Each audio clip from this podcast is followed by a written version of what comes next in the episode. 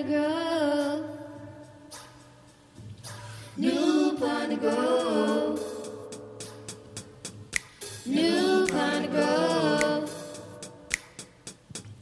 New Piney Grove. Welcome to New Piney Grove Baptist Church, where one of our core values is Christian education. Let's tune in to this week's message. Today has been changed from what would normally be a Sunday to what people are now calling Super Sunday.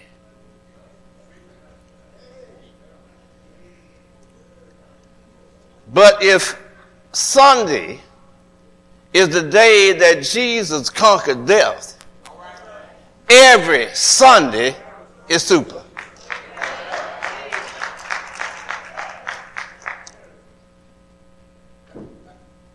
The word relevancy has been defined already by director of faith development. But I want to just say to you that the word relevancy is not recorded in scripture. But our English word for relevancy can be applied to scripture. Now, relevancy, according to one dictionary, is a condition of being relevant to a matter, I think somebody said it matters, to a matter at hand. There are four words, brother teacher, that I want you to kind of look at to get an understanding of what the word relevant means. Number one, appropriate. That implies that anything that's right or correct. Number two is significant something having a major impact upon one or something that is meaningful. Number three is necessary. Something that's required, something that is crucial, something that's needed. And lastly, important. Something vital, something influential, something that has priority, and something that's essential. Unfortunately, for many, the Bible, which is the Word of God, no longer has a relevancy in their lives. But for Christians, Scripture should never be irrelevant because it addresses the universal vital need of all mankind, and that is to know God. You see, through Scripture, we learn how to experience forgiveness and receive salvation to discover how the Lord would have us to live our daily life. As it already been brought out, time may change, but the Word of God is timeless. It does not change. Can you think with me for a moment? Every first Sunday, many Christians like us gather to participate in what's called Holy Communion or the Lord's Supper. Somebody also call it the Last Supper, but it ain't the last one because he said he will sup with us again. We partake of the bread, which represent Christ's body, the fruit of the vine in some form, which represent or symbolize Christ's blood. For us, Christians, it's a big deal. Most of us, and notice I said most of us, dress uh, according to the occasion. We have certain colors. The black we wear represent the sinless, this sinful past of our lives. The red signifies the blood that cleanses us from those sins. And the white we wear illustrates the cleansing power of the blood according to Scripture, God desires for us to become whiter than snow. Therefore, for us, the blood has relevancy in our life. For us, it is relevant because Jesus gave his life by pouring out his blood so that we could have access to our Heavenly Father. Our selected text provides us with compelling evidence that the blood, which was shed over two centuries ago, still is relevant today. First, our Old Testament scripture, which is in Leviticus, refers to what is known as the Mosaic covenant.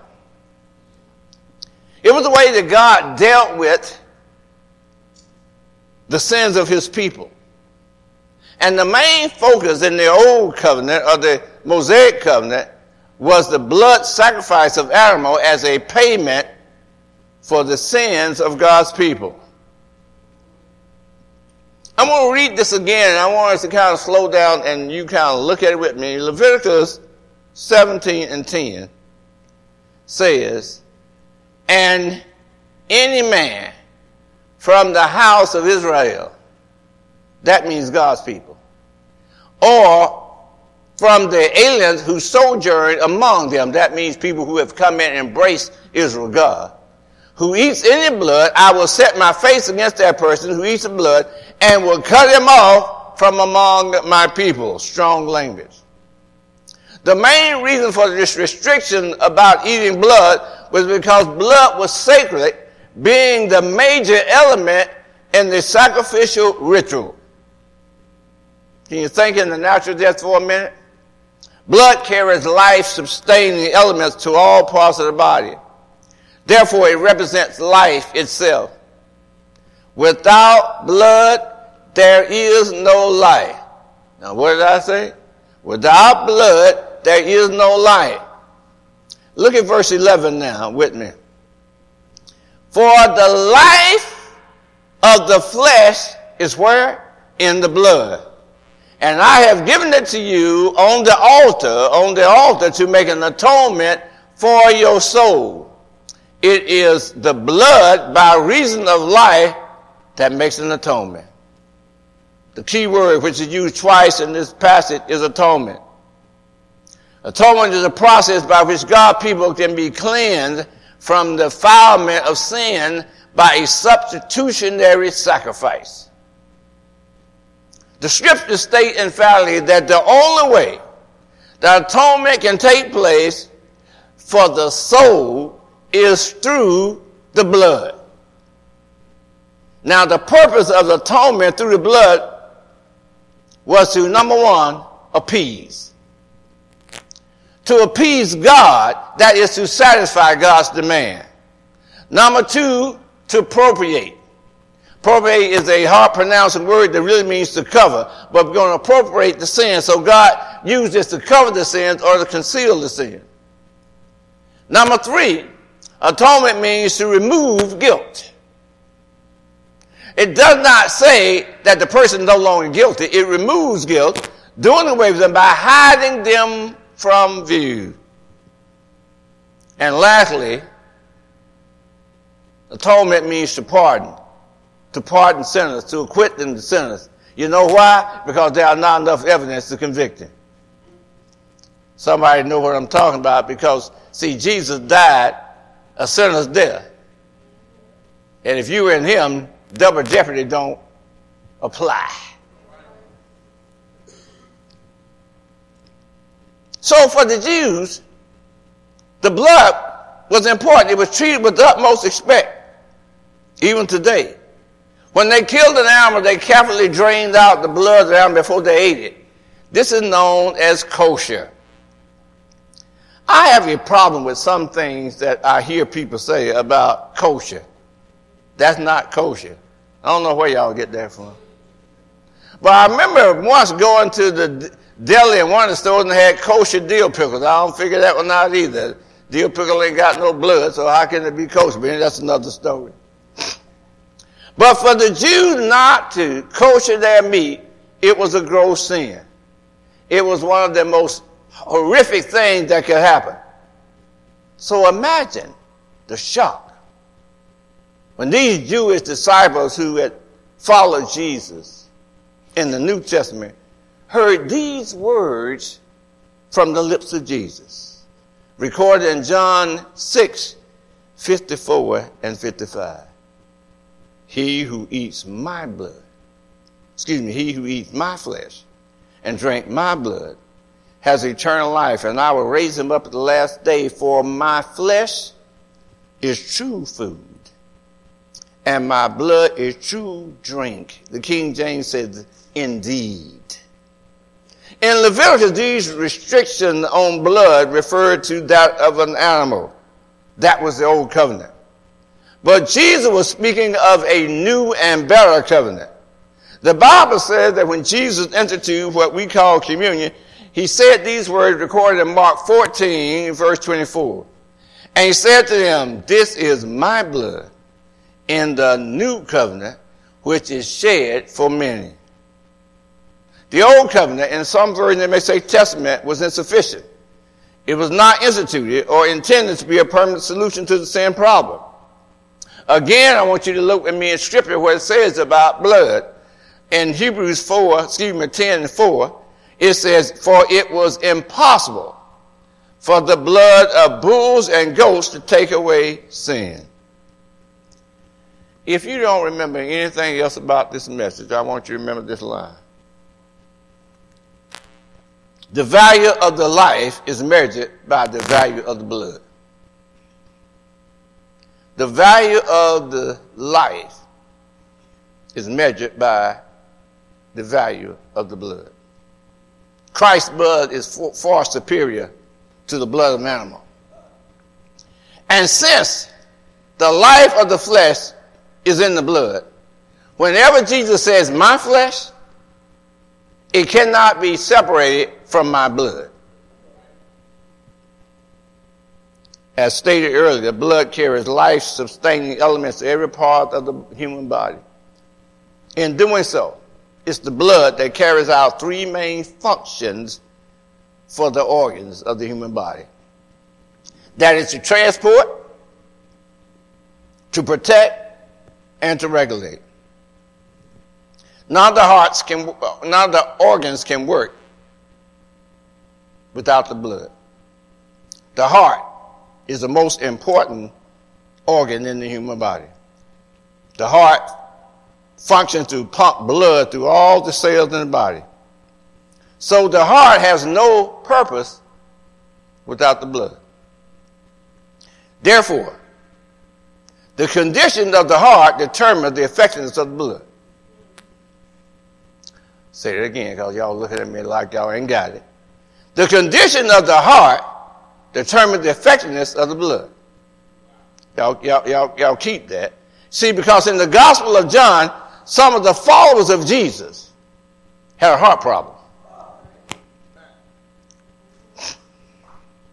Their heart condition caused them to misinterpret Jesus' message. And their misunderstanding of the message led them to reject the messenger. I, I, really want to say that again. Somebody mentioned earlier about knowledge. Their misunderstanding of the message led them to the rejection of the messenger. I got to kind of give you some history. It's going to take a little longer than I normally would take for a message, but there are some events that leading up to chapter 6, verse 54, that's, that blows my mind. In chapter 5, Jesus healed this man. Some of you may remember the story of the man at the pool of Bethesda. This man had been paralyzed for 38 years, and that was a, a, a some type of spiritual phenomenon that when the water got stirred up, the first one in the water would be healed. So Jesus walking and seeing this man, and he said, "Do you want to be healed?" And he said, "But but but," he said, "Yeah, I do, but I can't get in the pool by myself because I ain't got nobody." Jesus simply told him, "Get up, take up your couch."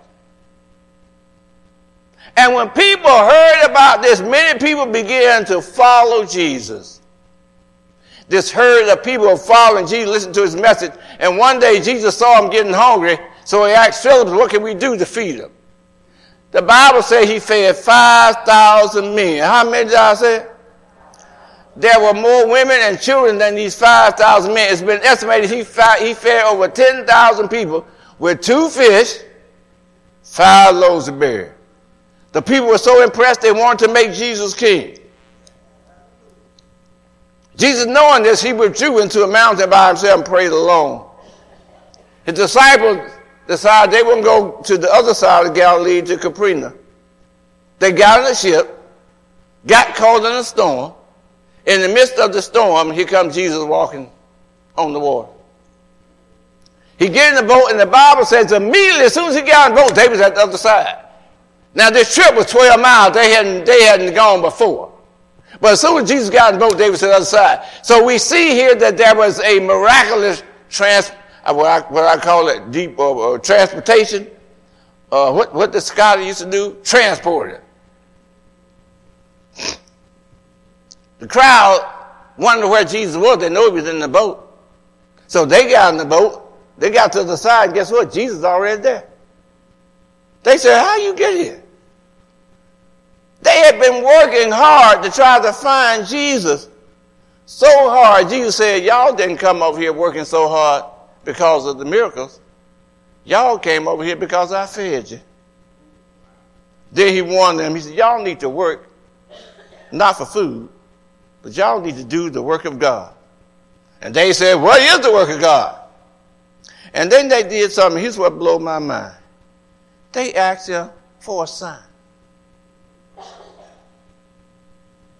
Now he already done fed people, he already healed the man, and they asked him for a sign.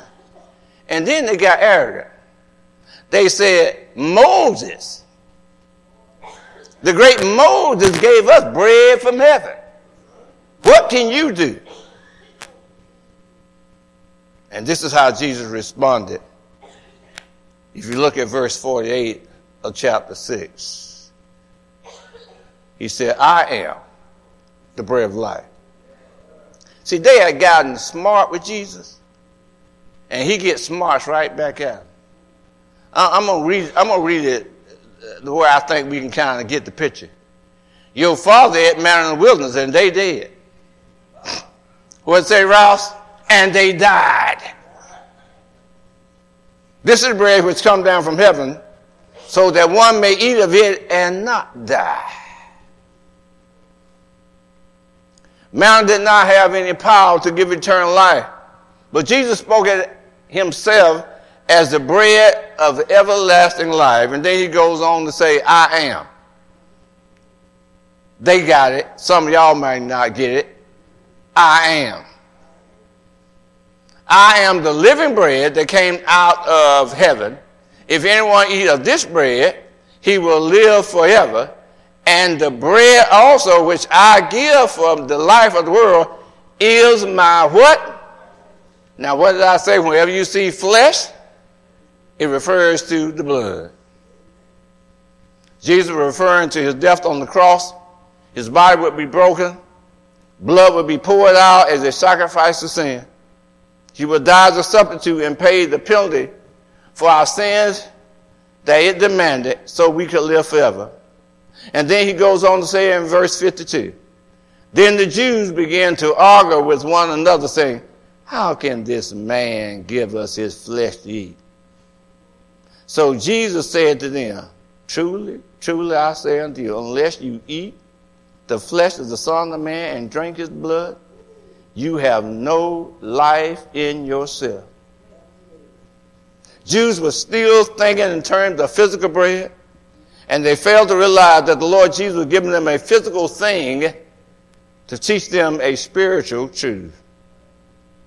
He goes on to say, He who eats my flesh and drink my blood has eternal life, and I will raise him up at the last day. For my flesh is true food, or food indeed, and my blood is true drink.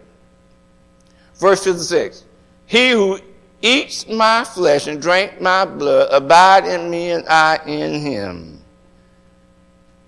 Confusing? Let me see if I can make sense of it. You see, when we eat physical food, there's life sustaining properties in that food, which is transported by the blood to every part of our body. It takes on our very being and becomes a part of us. To drink Jesus' blood is to accept him as Savior and Lord. Thus, he becomes our life source. He abides in us and we abide in him. The men in our text had a heart condition. Remember, I said the condition of the heart determines the effectiveness of the blood? The men in our text had a heart condition. Likewise, maybe somebody here today have a heart problem. And some of y'all don't know y'all have a heart problem. The condition of your heart going to determine your action and your beliefs. So the reason that some of y'all couldn't get touched when the service is going on with that spirit high is because you got a heart problem. Like the man then, you probably don't consider the blood of Jesus relevant. So I'm going to ask you some questions. Do, do, do, do you have a heart condition? Do you have a heart condition? If so, the blood of Jesus is not relevant to you. That's why it's not a big thing when we have our first Sunday celebration. The condition of your heart determines the effectiveness of the blood. But you don't need a blood transfusion. You need a heart transplant. And guess what? Jesus wants to be your donor. You, you, you, you, you may have heart disease. Now, in the natural, the most common cause of heart disease is the lifestyle you choose to live. The choices you make cause a plaque to build up in your arteries, which hinders the blood flow throughout the body. In the spiritual, the most common cause of heart disease is your lifestyle you choose don't line up with the Word of God. This causes a buildup of resistance which hinders the Holy Spirit from flowing to all parts of your body and preventing you from having a close relationship with Jesus. Or you may be experiencing a heart attack. In the natural, heart attack occurs when your, your, your arteries become suddenly blocked and blood stops flowing, causing all the body function to shut down. In the spiritual, a heart attack occurs when the cares of this world certainly block up the power of God, causing the Holy Spirit to become grieved. Or you may not have that, but maybe you got heart failure. In the natural, heart failure can be the results of lack of exercise. It's a condition where the heart muscles are so weak they're unable to pump enough blood to meet all the body's demands. In the spiritual, heart failure occurs when the lack of involvement in things of God, thereby quenching the Holy Spirit, and your spirit man becomes weak. You see, natural blood helps the body defend against diseases. But Jesus' blood says in Psalm 103, 2 and 3, he will, he will heal all your diseases. In the natural, blood helps supply nutrients to the body. But Jesus' blood, according to Philippians 4.19, will supply all your needs. In the natural, blood helps to maintain that temperature, and some of y'all are hot-headed. But his blood will calm the storm and calm you too. You see, in the Old Testament, animal blood was a down payment. In the Old Testament, animal blood was a deposit. In the Old Testament, animal blood was just a layaway plan. In the Old Testament, blood was just a promissory note.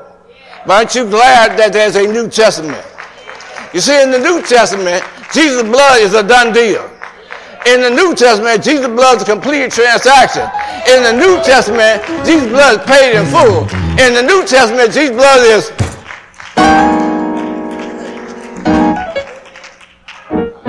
Now I ask you, is the blood relevant? You, you, you don't have to say anything. Sometimes your appearance speaks for you. You see, if the blood is relevant, then that means the entire Bible is relevant. It not only tells you how to live, but it tells you how to die. those who die in the Lord will be raised at the last day. It's amazing. These people asked for a sign. And when Jesus told them to eat his blood, they end up saying, This is a heart saying, Who can deal with it? The Bible says on later down that those disciples went back walk no more with them.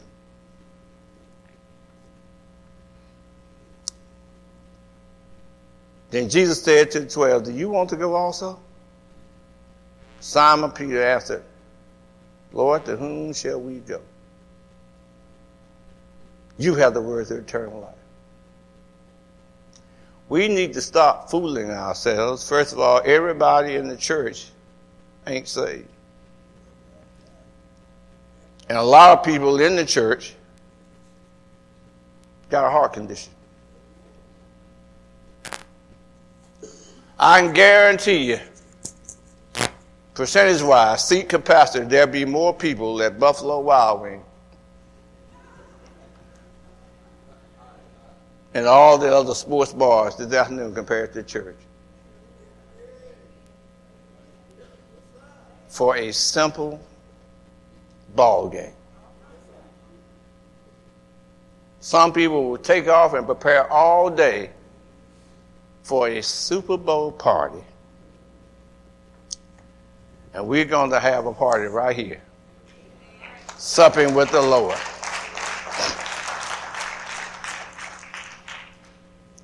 No, brother teacher, the blood is not relevant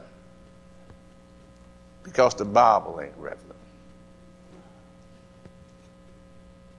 The Holy Writ tells us to do this as often as you can in remembrance of me.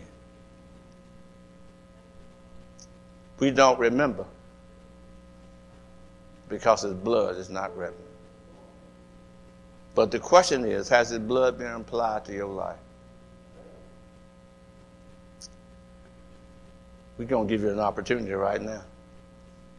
You stand with me now.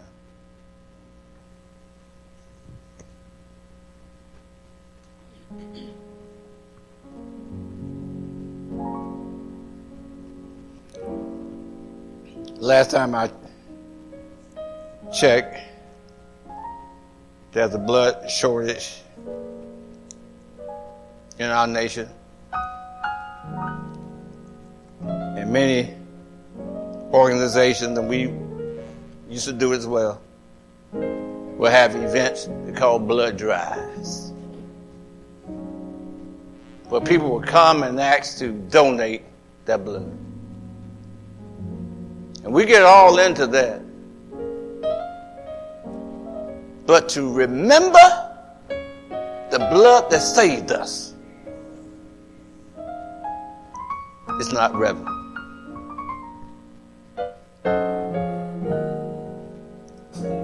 But there's a precious price he paid. If you're here today and you don't know him as your Savior, he wants to cover you in his blood.